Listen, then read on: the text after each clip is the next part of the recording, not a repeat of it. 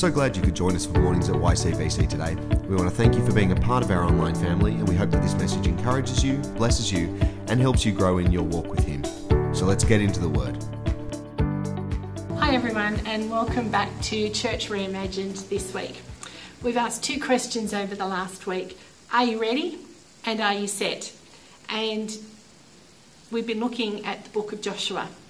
This week is the final week in the series, and this week, after being ready and set, we can all say, let's go and get into 2023.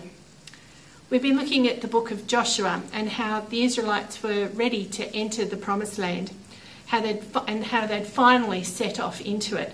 God had prepared and readied them through um, the years earlier to enter the promised land. He was with them every step of the way, and he stopped the Jordan River flowing so that they could finally take those first steps on dry land into all that God had promised. Now they're there, they're in the promised land. When the Amorite kings who lived in the land heard of the incredible crossing of the Jordan, the Bible tells us they melted in fear and couldn't face the Israelites. The Israelites celebrated their first Passover in the Promised Land, and the manna that had sustained them for 40 years finally stopped because they were in this land of overwhelming bounty where they could just eat and get everything they needed from the land. They no longer needed to be fed in the desert. God visits Joshua and gives instructions on how to take their first city, which was the city of Jericho. And the Israelites witnessed another incredible act of God where the city walls came down and they were able to capture the city. And that was their first one in the new land. So, what was next? Did they continue entering the promised land and flourish? Did they remember all those incredible events that had happened? ones that their predecessors had witnessed and ones more recently that they had witnessed? And did they wholeheartedly follow God and serve Him? Well, the answer is no. By chapter 7 of Joshua, we are told the Israelites are already mucking things up. In verses 11 to 12 of chapter 7, God says this Israel has sinned. They have violated my covenant, which I commanded them to keep. They have taken some of the devoted things, they have stolen, they have lied, they have put them with their own possessions. That is why the Israelites cannot stand against their enemies.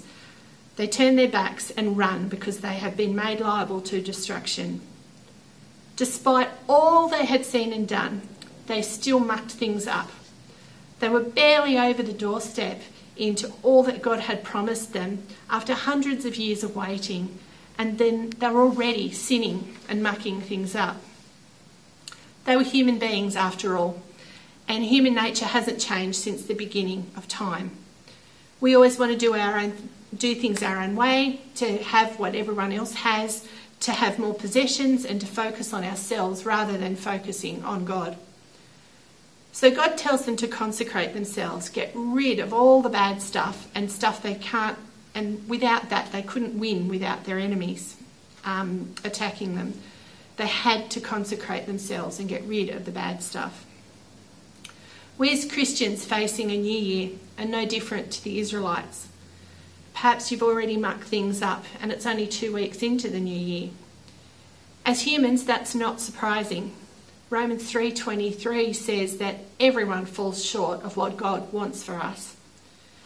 If we do even one small thing that is wrong, or don't do something that is right, then we fall short of God's glory. He's a perfect God, so even one small thing wrong will mean that, mean that we've fallen short. If a runner breaks at the starting line, they're disqualified, just the same as a runner who stops before the finish line. They're disqualified too. We too fall short if we don't complete the race that God has for us and don't run it in the way that He wants us to. 1 John verses 1 and 3 tells us that if we claim to be without sin, we deceive ourselves and God's word is not in us. It's not easy to own up to mucking things up. And as we start our journey through this coming year, we will muck things up. Things will distract us from the race ahead, that race to achieve God's work and God's plan for this year. We might get distracted by financial things, health things, Perhaps we want to achieve things that might bring worldly success, and we aren't focusing on God's race and plan that will bring us success in God's eyes. Praise to God as Christians, we have been forgiven. The moment we accepted Jesus as our Lord and Saviour, God started to see us through the lens of Jesus. We were made whole and perfect in His sight, and we were made holy, set apart, and we were filled with the Holy Spirit who is there to guide us and to help us. While we didn't earn any of this ourselves, God has made it possible and given it to us freely. 1 John 1 9 says, If we confess our sins, he is faithful and just and will forgive us our sins and purify us from all unrighteousness. This is stuff we already know, but I wanted to remind us all of it so it can be our motivator as we head into 2023. If we focus on God, put Him front and centre, and run the race towards Him and not the world, then we will run the race of 2023 with success. We may get discouraged sometimes. At one point, Timothy was in Ephesus trying to help the church leaders get back on track.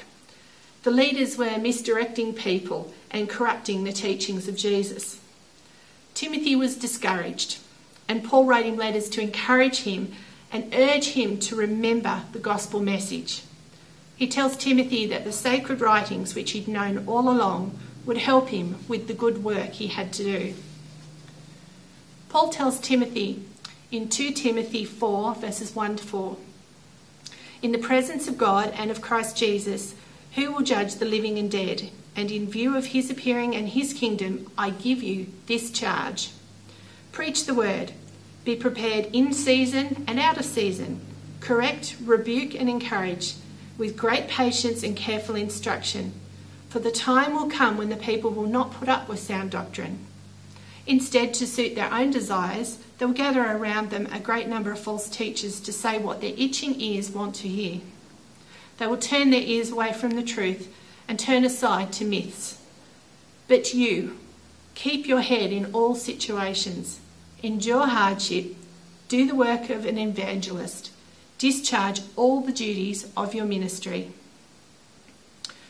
Paul encouraged Timothy to keep running the race, while at the same time Paul was facing death because he had run the race, this race of following God, this race of preaching the word, keeping his head, enduring hardship, and doing the work that God had for him.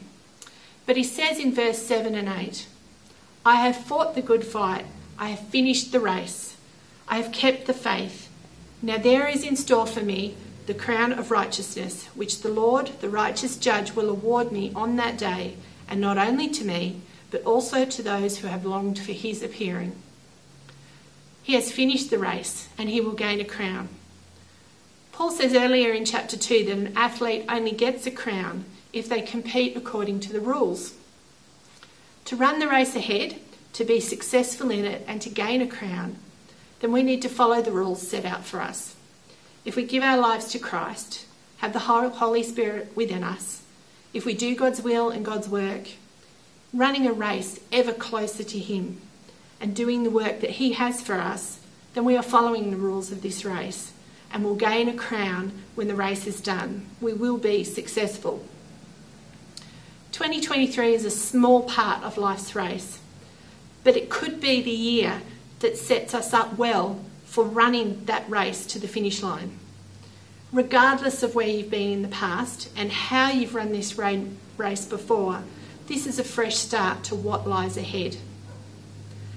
Let our fresh start begin with reading God's Word, trusting that He has prepared us for whatever is coming next. Let's throw off everything that hinders us and holds us back and trips us up. Let's preach God's word and show his love to everyone and do, God, do the work that God has for us. Paul said that there will be a time when this is no longer possible. So while we have the opportunity to do God's work, let's do it, no matter what the worldly cost is, because we are working towards a crown of glory that we will get when we end the race well. And remember that we never run this race alone. We have a cloud of witnesses, Hebrews says, all those who have gone before us that we can get an example from. We have God, Jesus, the Holy Spirit, who are always with us and in us and before us. We have God's Word that encourages and corrects and teaches us all that we need to know to run the race well. We are not alone. We also need to keep together as the body of Christ.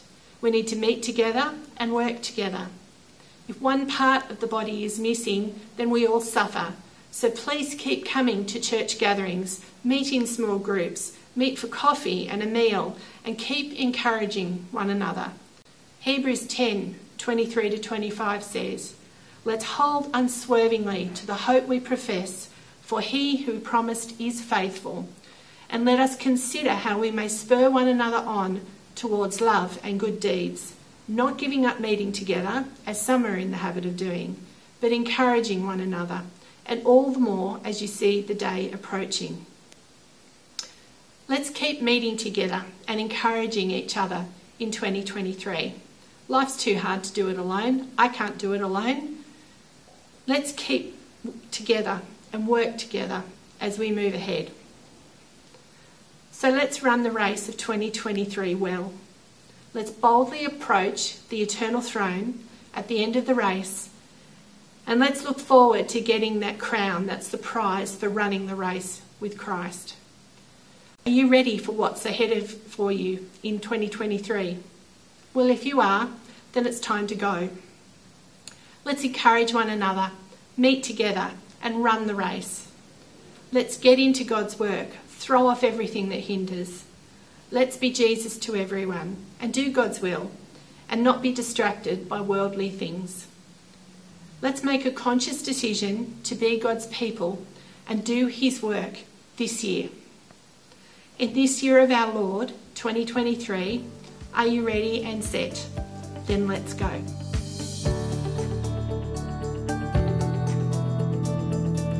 Thanks for joining us today.